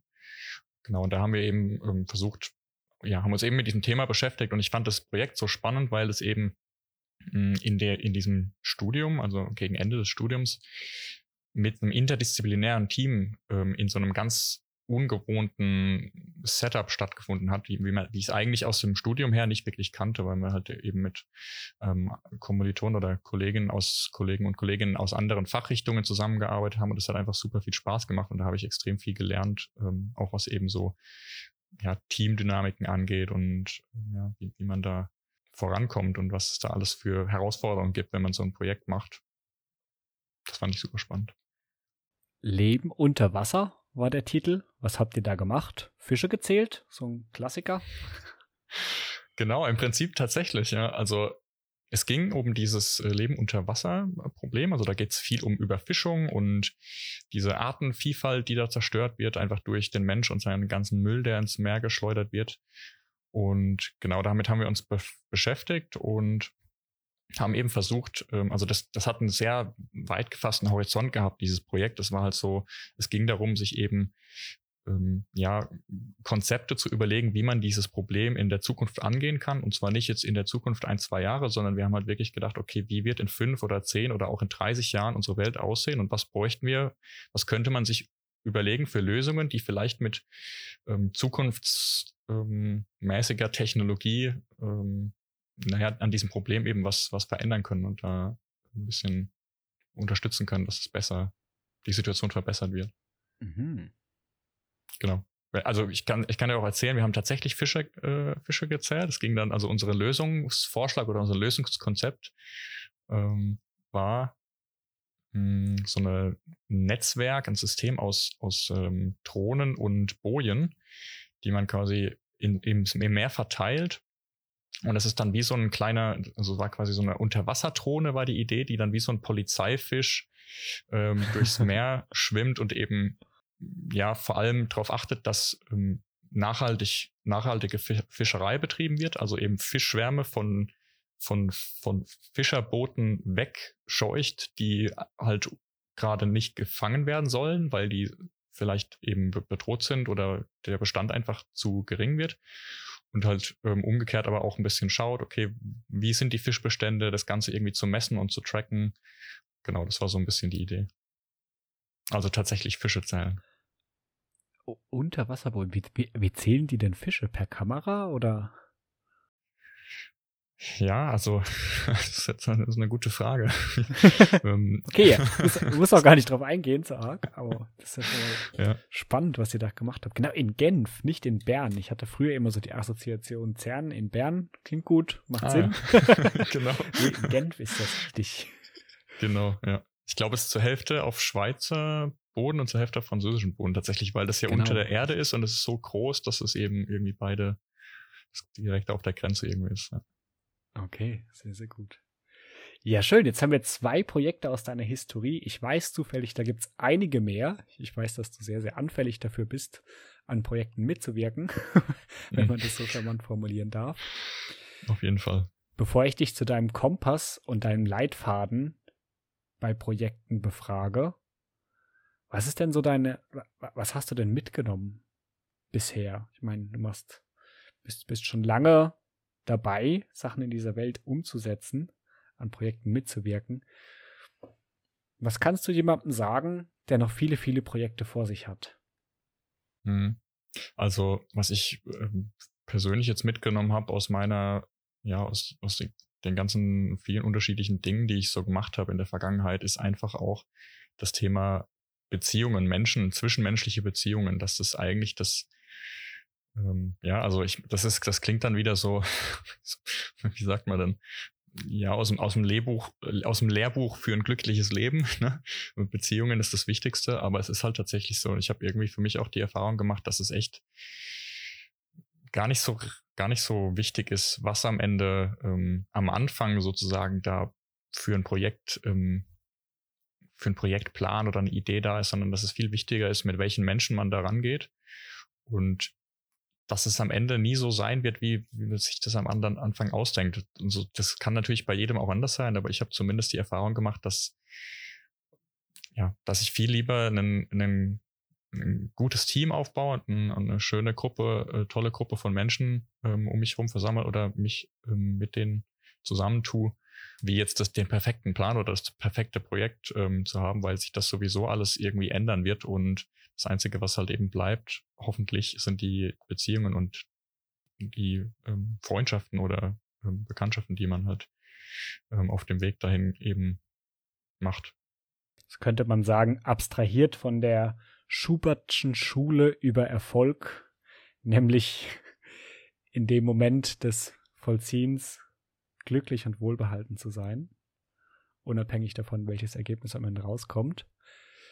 Ja, ich glaube, das ist, also jetzt, wo du es gerade so erwähnst, ich glaube, das ist auch, das gehört da vielleicht auch mit dazu eben, dass der Erfolg von so einem Projekt vielleicht gar nicht so die große Rolle spielt, sondern eben, also dass der Erfolg in Bezug auf das ursprüngliche Ziel von dem Projekt, sondern vielleicht eher der Erfolg des persönlichen Wachstums und des Learnings daraus. Also wir hatten immer so einen Leitspruch im InnoSpace zum Beispiel oder grundsätzlich in diesem ganzen Innovation und menschzentrierte Projekte, Zeugs, da hieß es dann immer fail fast und fail early, und weil es am Ende halt eben um dieses Learning geht, was man daraus zieht, und das finde ich halt auch super spannend, weil es vielleicht dann eben der Erfolg dann gar nicht so daran zu messen sein sollte, was jetzt am Ende das Projekt sich dafür für KPIs da irgendwo auf die Haube schreibt oder was auch immer, sondern dass es halt darum geht, dass man persönlich daran wächst und seinen eigenen Erfolg definiert als Person oder als Mensch. Ist es nicht eine sehr, sehr egozentrische Herangehensweise? Ich meine, was hat denn die Gesellschaft davon, wenn man sich an seinen eigenen Projekten bereichert und es einem egal ist, was für Ziele das Projekt erreicht? Ja, faire Frage. Klar, ich meine, man muss das natürlich irgendwo balancieren. Das ist jetzt natürlich auch sehr so idealistisch vielleicht ausgedrückt, ne, und zu sagen, am Ende, wenn ich jetzt irgendwie in einem Business-Kontext mit meinem Projektteam eine neue App launchen soll, dann ist es natürlich irgendwie wahrscheinlich sinnvoll, dass das am Ende auch passiert. sonst haben wir irgendwie alle ein Problem. Was ich allerdings in dem Kontext spannend finde, ich habe vor kurzem mehr oder weniger gehört von so einem Buch, das ich mir jetzt auch bestellt habe auf Amazon. Das heißt The Happiness Advantage. Und da geht es eben darum, dass so eine Produktivität oder Effektivitätssteigerung in so ja, in Projekten quasi, ne, erzielt werden kann, einfach nur dadurch, dass die Leute eben, die das machen, glücklich sind. Und das finde ich halt in dem Kontext auch spannend, weil am Ende ist es dann die Wahrscheinlichkeit, dass das Projekt auch für die Gesellschaft oder für das System oder die Organisation, in dessen Kontext das jetzt stattfindet, quasi auch davon profitiert, wenn ich oder die Teilhabenden eben für sich selbst davon profitieren und die das quasi glücklich macht, weil dann einfach eben auch die Wahrscheinlichkeit wächst, dass das ein gutes Projekt ist oder eine produktive Umgebung. So, von daher würde ich sagen, das eine befeuert eigentlich das andere so ein bisschen. Ich glaube, wenn man für sich selbst erfolgreich ist, dann wird auch das Projekt am Ende erfolgreich. Ja, ich denke auch, dass das komplementär ist. Dein moralischer Kompass. Wir haben jetzt so ein bisschen die zwei Dimensionen abgegrenzt. Einmal die Ziele des Projektes zu erreichen und einmal die persönlichen Ziele zu erreichen. Und man bewegt sich als Teilnehmer sowie auch als Initiator eines Projekts immer an diesen beiden Fronten. Nee, das ist vielleicht gar nicht so sinnvoll, das so zweidimensional mit zwei Fronten auszumachen. Aber beide Dimensionen spielen immer eine große Rolle. Was hilft dir denn dabei, dich da drin zu orientieren? Hast du so ein Zitat, das über deinem Bett hängt? Oder hast du vielleicht tatsächlich einen Wünschelkompass? Woran messen sich deine Entscheidungen? Ist gar nicht so einfach, deine Fragen hier heute. Ja, ich muss echt sagen. Also ich finde es sehr schöne Fragen, verstehe mich nicht falsch, aber ich am liebsten würde ich jetzt hier noch 5 Minuten sitzen und erstmal so gegen die Wand starren und mir das sortieren. Du mach das, alles gut. Ich habe keinen Termin im Anschluss. Sehr gut. Also, was soll ich sagen? Ich glaube, es ist tatsächlich, also so, ich sag mal so 3 Aspekte, die ich vielleicht da so als leitende, wie sagt man, als Nordstern für mich quasi, die so ein bisschen meine Entscheidungen leiten. Zum einen, das hatte ich ja gerade schon auch angesprochen, so das Thema Menschen und Beziehungen. Also ich glaube, das ist mir einfach echt so ein wichtiges Thema, dass ich schaue, dass ich meine Entscheidungen weniger davon abhängig mache, was da für eine, oder andersrum gesagt, dass ich meine Entscheidungen eben stark davon abhängig mache, mit was für Menschen ich da zu tun haben werde, in welche Richtung mich das eben in Bezug auf Beziehungen, auf meine Mitmenschen und meine Familie, meine Community führt. Das ist auf jeden Fall ein großer Aspekt. Das Zweite, würde ich sagen, ist, das hatte ich vorhin auch schon so zu Beginn kurz angesprochen. Ich glaube, so dieses Weltverbessern. Also tatsächlich so dieser, ich habe so ein bisschen so einfach das Gefühl, dass ich diese intrinsische Motivation mir beibehalten will, das Gefühl zu haben, ich kann theoretisch alles tun und alles erreichen und sehr groß, also vielleicht könnte man, also das schon als Luftschlossarchitekt so ein bisschen größenwahnsinnig einfach und um sich da nicht einschüchtern zu lassen von so, das geht nicht und das kannst du nicht. Und das ist mir einfach, glaube ich, sehr wichtig, dass ich das beibehalte für mich, weil ich das gerne habe. So vielleicht. Und als dritter Aspekt, den ich vielleicht noch damit in die Liste nehmen wollen würde, so wenn es darum geht, was wo mache ich meine Entscheidung fest oder was habe ich so für Leitlinien in meinem Leben, ist, glaube ich, einfach eine grundsätzlich eine positive Grundeinstellung, also so dieses im Grunde gut Thema, dass ich bei allem, das ich irgendwie tue oder mir anschaue, eigentlich versuche, so empathisch der Sache gegenüber zu sein oder der Idee oder was auch immer, auch wenn das irgendwie eine total arschige Nummer ist, da irgendwie jetzt den Parkplatz wegzuklauen, versuche ich mir eben vorzustellen, ja, der hat wahrscheinlich seinen guten Grund und versuche halt eben irgendwie da so ein, weiß ich nicht, es ist irgendwie ein doofes Beispiel, glaube ich, aber einfach so eine grundsätzlich positive Einstellung zu haben gegenüber allen Dingen und allen Menschen und so, da irgendwie immer das Gute zu sehen. Ja.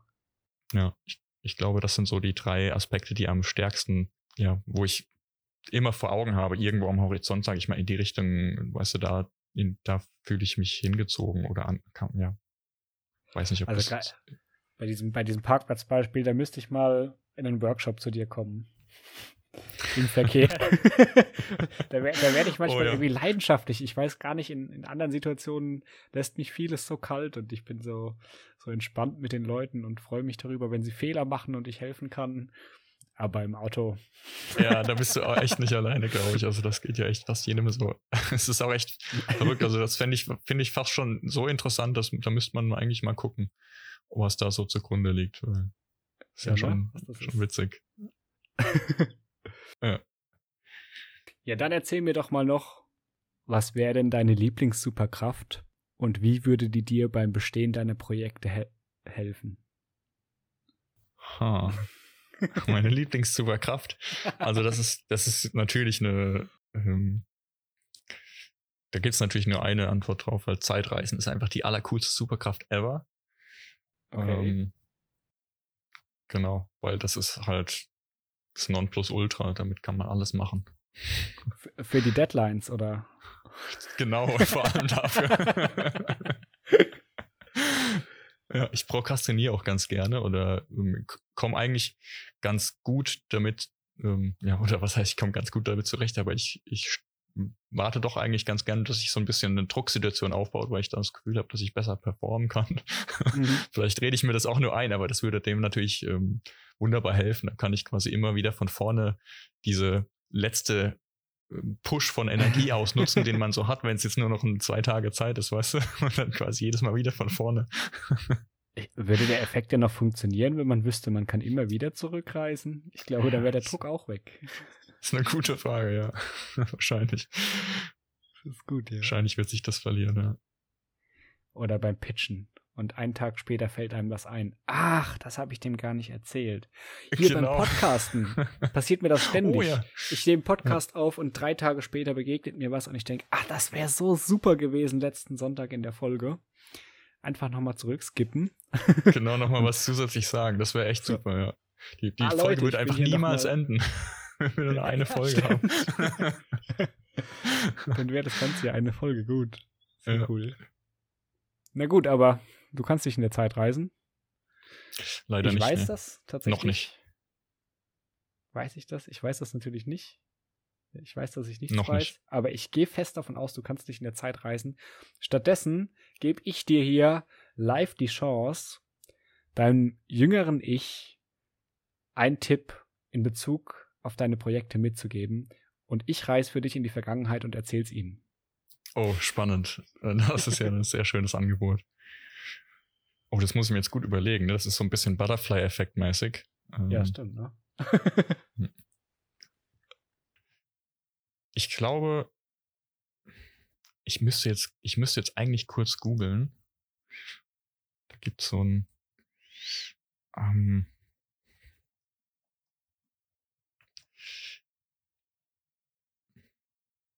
das werde ich jetzt auf die Schnelle nicht finden, aber ich denke gerade an so eine Botschaft. Ich weiß gar nicht genau, ob das aus einem Buch kommt oder aus irgendeinem Management Tipps und Tricks 10 Tipps for Better, was auch immer. Auf jeden Fall geht es um das Thema, sich quasi trauen oder nicht die Scheu zu haben, Dinge einfach raus in die Öffentlichkeit zu geben. Und wie jetzt zum Beispiel dieses Projekt mit diesem Podcast, das wir hier machen, das ist für mich so ein Thema, wo ich eben gemerkt habe, okay, ich habe immer so ein bisschen so einen perfektionistischen Anspruch gehabt an viele Dinge und denke mir dann immer so, ja, will ich jetzt wirklich, dass ich das posten kann hier auf LinkedIn oder was auch immer, und habe da immer feucht die Hürde zu überwinden für mich einfach mit mir selbst so. Und durch dieses Projekt ist es also so auch ein Thema, wo ich damit angehen wollte. Okay, wir publishen halt hier irgendwie regelmäßig irgendwas auf Spotify, das dann theoretisch die ganze Welt sich anhören kann, und das wird einfach dann da sein.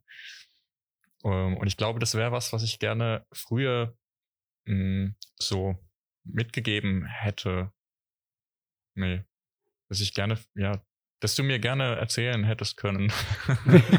Früher irgendwann mal. Dass ich da nicht so vorsichtig bin und einfach Zeug raushau. Es interessiert am Ende sowieso niemanden. So im Also so im übertriebenen Sinne, sage ich mal, ne, dass es im Prinzip wurscht egal ist alles so, weil was soll schon passieren? Also es wird jetzt keiner kommen und sagen, ah, das ist aber ein bisschen jetzt, warum hast du das jetzt gesagt? Oder also, das ist doch eigentlich schön, dass dann auch also was passiert, und ich finde, da braucht man eigentlich keine Angst vor haben. Und ich glaube, hätte ich damit früher angefangen, einfach Sachen rauszuballern, dann wäre ich jetzt vielleicht auch schon einen Schritt weiter und würde vielleicht auch in so einer Interviewsituation schon rhetorisch ein anderes Level erreicht haben. Who knows? Okay, wow, super. Ja, stimmt. Ja, also ich meine, für jede Person, die so, ich sag mal, abgeneigt, nörgelnd reagiert auf etwas, was sie hört, gibt es auch eine bestimmte Anzahl, ob die über 1 oder unter 1 ist, ist jetzt mal unabhängig, aber gibt es auch eine Anzahl von Personen, die das toll finden, wenn sie das hören und die das inspiriert und die das gerne mitnehmen. Und wenn man sich jetzt das Gegenteil vorstellt, man hat es nicht in die Öffentlichkeit gegeben, seine Gedanken, seine Ansichten, seine Posts, die man weitergeleitet hat, dann gibt es von beiden Gruppen 0 Leute. Was kann ja nicht das Ziel sein eigentlich. Ja, total. Das ist echt auch ein schöner Rechenweg, sage ich jetzt mal.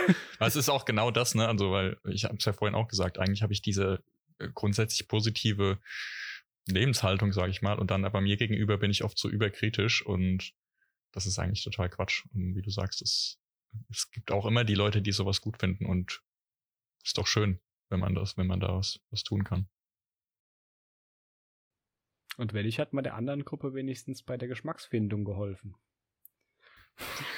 Hey, stimmt. So, nach dem Motto, wenn wir nicht gewinnen, treten wir ihnen wenigstens den Rasen kaputt. Cool. Ich danke dir vielmals, dass du dich so toll geöffnet hast in Bezug auf deine Persönlichkeit und Projekte und Selbstinitiator zu sein, was dich da antreibt, bewegt und lenkt und was man da als junger Mensch vielleicht mitnehmen kann. Sehr gerne, hat mich gefreut. Cool, super, das ist lieb. Jetzt bist du aktuell auch in einem Projekt verstrickt. In einem ziemlich großen, das geht schon sehr lang und fordert super viel Zeit. Und bevor ich dir da mit der Introduction irgendwas in den Mund lege, erzähl uns doch mal von deinem aktuellen Herzensprojekt. Sehr gerne. Mein aktuelles Herzensprojekt nennt sich Humanaize. So wie humanisieren. Quasi, genau. Schreibt sich mit A-I-Z-E am Ende. Und es kommt halt eben daher, dass wir dieses Thema AI, also Artificial Intelligence, zu so einem Kernthema gemacht haben bei unserem Projekt. Und genau, wir möchten quasi so ein bisschen die Schnittstelle zwischen Maschine, Computer und dem Mensch irgendwie menschlich gestalten und empathisch gestalten, so irgendwie da eine Rolle spielen in dieser Schnittstelle.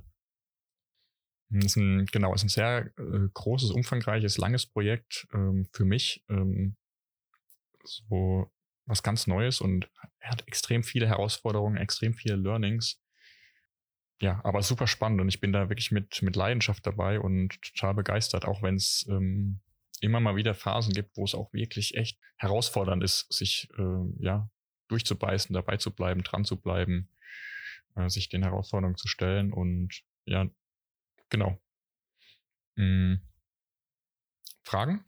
Was soll ich da... Also ein Ziel des Projektes ist es, die Schnittstelle zwischen Mensch und Maschine menschlicher zu gestalten. Wie kann man sich das denn konkret vorstellen? Sprecht ihr Roboterstimmen ein, oder was macht ihr da? Ja, das war jetzt echt ein bisschen abstrakt vielleicht ausgedrückt, ne? Also im Prinzip geht es darum, dass wir quasi Computer bedienen, also ich sag mal, ich hole jetzt mal ein bisschen aus so von meiner persönlichen meinem persönlichen Antrieb jetzt bezogen auf das Projekt, so da geht es halt viel so um diese, ich weiß nicht, vielleicht kennst du den Jarvis von Iron Man, sein Anzug, der so ganz intelligent mit ihm spricht, wie so ein guter Kumpel. Und was ich daran so spannend finde, ist eben diese Tatsache, dass er so diese Technologie nutzt in derselben Art und Weise, wie er mit Menschen interagiert, und vielleicht stellenweise ein bisschen despektierlich. Nee, wobei, der ist auch das, so mit Menschen.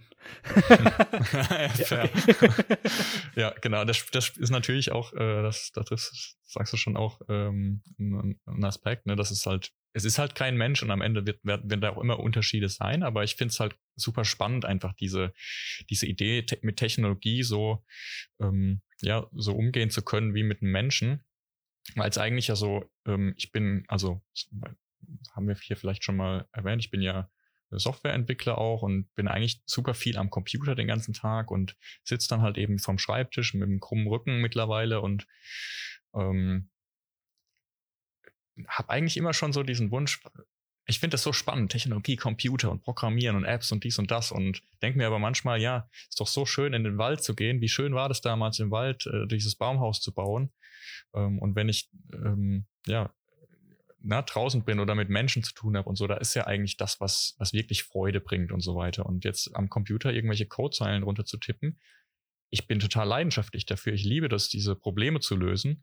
Ja, aber ich würde mir halt, irgendwie fordert mich das heraus. Ich würde das so gern hinbekommen, einen Jarvis zu bauen, sage ich mal. Und ich glaube, was wir da konkret eben machen, ist, wir wollen halt diesen empathischen Aspekt, deswegen halt auch Humanaize, weil wir wollen halt so ein bisschen daran arbeiten, okay, also konkret bauen wir eben so einen virtuellen Assistenten, also eine Art Siri oder Alexa, aber für Companies, also im Business-Kontext.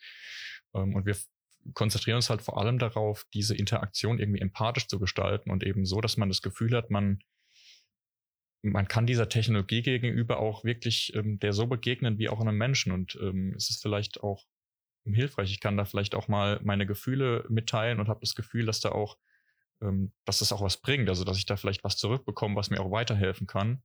Und es eben mehr ist als ein Taschenrechner, sage ich mal, sondern halt etwas, das wirklich als mich als Mensch tatsächlich versteht. Und das finde ich super spannend. Das, genau, daran arbeiten wir. Und wenn du sagst, tatsächlich versteht, dann schwingt er ja unterschwellig so ein bisschen mit sehr gut berechnen kann, oder? Ja, das stimmt wohl, genau. Also natürlich ist es am Ende alles Computer, Maschinencode und Programmcode und Machine Learning Modelle und am Ende, ne, sind es halt quasi irgendwelche komplizierten Algorithmen. Ja, und das finde ich faszinierend, dass man trotzdem, ne, das Gefühl hat, das versteht mein Problem, der Computer versteht mein Problem, versteht meine Intention oder mein Wunsch und kann mir dabei helfen, hier irgendwie was zu erreichen. Und das finde ich extrem spannend. Und wir sind jetzt ja gerade auch aktuell in der Entwicklung, sage ich mal, in unserer Gesellschaft und der Welt ganz allgemein Technologie da an einem sehr faszinierenden Punkt angekommen, wo das gerade alles so sehr Fahrt aufnimmt. Ja, begeistert mich einfach wahnsinnig. Cool, ja, super, super spannend. Das hat, also, während du erzählt hast, hat das auch vieles in mir wachgerufen von dem Iron Man-Film, Jarvis, über Medienberichte aus den letzten Tagen und meine eigene Inspiration für das Fortschreiten der Technologie. Das hat mich super angesprochen. Jetzt bist du da Projektinitiator. Du bist Chef, kann man sagen. Wer ist denn da noch dabei bei dem Projekt? Ist ja kein Solo-Projekt. Nee, tatsächlich kein Solo-Projekt, genau. Gott sei Dank nicht. Wie gesagt vorhin, ne, das ist quasi auch wieder so ein Projekt, wo es am Ende darum ging, mit den richtigen Menschen was zu machen. Und genauso ist auch das Projekt entstanden. Wir haben am Anfang auch eigentlich was komplett anderes gemacht, mehr oder weniger. Haben wir uns einfach so ein bisschen dynamisch auch dahin entwickelt. Aber wir haben halt einfach gemerkt, dass wir als Team super gut funktionieren und verstehen uns mega, und bin da super happy, dass ich da so ein tolles Team um mich rum habe. Und zwar ist es zum einen, also zwei Mitgründerinnen, einmal ist es die Nanette Sweat, ja, die da aktuell hauptsächlich mit mir an dem Projekt dran ist. Und die Simone macht auch noch mit, Simone Sommerfeld. Genau, zu dritt haben wir das damals ins Leben gerufen. Und ja, bin total froh, dass wir da, dass ich da mit den zwei super starke Frauen habe, die, mit denen wir da zusammen versuchen, was richtig Cooles zu machen und am Ende wieder drauf zurückkommen, also die Welt verbessern, ist am Ende das große Ziel, ne? Ich meine, das ist halt so hoch gestochen, aber es macht halt einfach mehr Spaß, finde ich, wenn man auch das Gefühl hat, man hat, ne, also zumindest die Intention, richtig was zu bewegen. Cool, sehr schön. Wie ist aktuell? Läuft's gut bei euch im Projekt? Wie ist die Stimmung? Puh, schwierige Frage. Muss ich jetzt mal ein bisschen gucken, wie ich mich da am besten ausdrücke. Ist schon, ich habe es ja eben schon auch angesprochen, dass es immer wieder Phasen gibt, wo es anstrengend wird. Und tatsächlich ist aktuell so ein bisschen so eine Phase, weil wir halt so ein bisschen, ich sag mal, verwirrt werden oder ins Chaos getrieben werden von dieser ganzen, diesem ganzen AI-Technologie-Hype gerade. Das ist ja zum einen natürlich total cool ist, dass so ein bisschen das ganze Thema befeuert und die Aufmerksamkeit darauf richtet. Zum anderen passiert aber auch einfach extrem viel gerade und es kommen gefühlt im Wochentakt bahnbrechende neue wissenschaftliche Erkenntnisse und man weiß gar nicht genau, wo man jetzt überhaupt sich da platzieren soll und wo man jetzt genau ansetzen soll. Und es ist schon herausfordernd, sich da trotzdem irgendwie fokussiert zu bleiben und voranzukommen. Genau. Nee, ganz konkret geht es jetzt einfach darum, unser Produkt so ein bisschen, ich sag mal, in den Markt reinzutragen. Also einfach Partner zu finden, die mal Lust haben, so einen AI-Tool auszuprobieren, das irgendwie zu implementieren in ihrem Unternehmen, in ihrer Organisation, im Verein, was auch immer, wo wir eben mit potenziellen Nutzern zusammen schauen können, wie muss man so eine Interaktion gestalten, wie kann das System lernen, wie soll das System funktionieren, wie bringt es den Nutzen, wie kommt es an. Genau, das ist so da, wo wir gerade stehen, sage ich mal. Cool. Das finde ich mega spannend. Ich sehe aber aus dem Augenwinkel die Uhr und so langsam kommt in mir das Gefühl auf, dass ich unsere treuen und interessierten Hörer langsam mal von der Strippe lassen muss. Wahrscheinlich kommen sie bald an, dort wo sie hinfahren, oder das Essen ist schon fertig oder was auch immer sie beim Podcast hören gemacht haben. Und deswegen schlage ich Folgendes vor. Ich greife mir mal eine von deinen starken Frauen, die du erwähnt hast, ab und lade die mal ein zu unserem Podcast. Und wenn das klappen sollte, dann darfst du in der Episode auch wieder mitmoderieren und wirst nicht ganz so gelöchert von mir. Super, das klingt doch gut.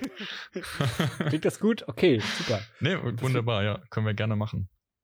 Cool, sehr schön. Dann können wir da ein bisschen tiefer einsteigen noch. Vom Baumhaus bauen, übers Fische zählen, bis zur Vermenschlichung von Robotern. Spannendes Leben, spannende Projekte zwischendrin. Spannend, was da passiert ist und was du mitleben konntest. An der Stelle nochmal die Frage, gibt's noch was du von dir aus sagen möchtest? Unser Podcast wird nebenbei in 10 Ländern der Welt gehört. Tatsache. Also, was soll ich groß sagen? Also chat.humanaize.ai ist die Domain. Da kann man sich das mal anschauen, um noch so ein bisschen Produktplatzierung hier unterzubringen. Cool, chat.humanaize.ai. Wie kann man euch denn unterstützen? Hinterhergeschossen noch. Ja, es ausprobieren, Feedback teilen, irgendwo mal was posten, uns irgendwie kontaktieren, einfach mit uns sprechen, den Austausch suchen. Ich glaube, alles kann irgendwie gerade unterstützen. Sehr schön. Wir sind offen.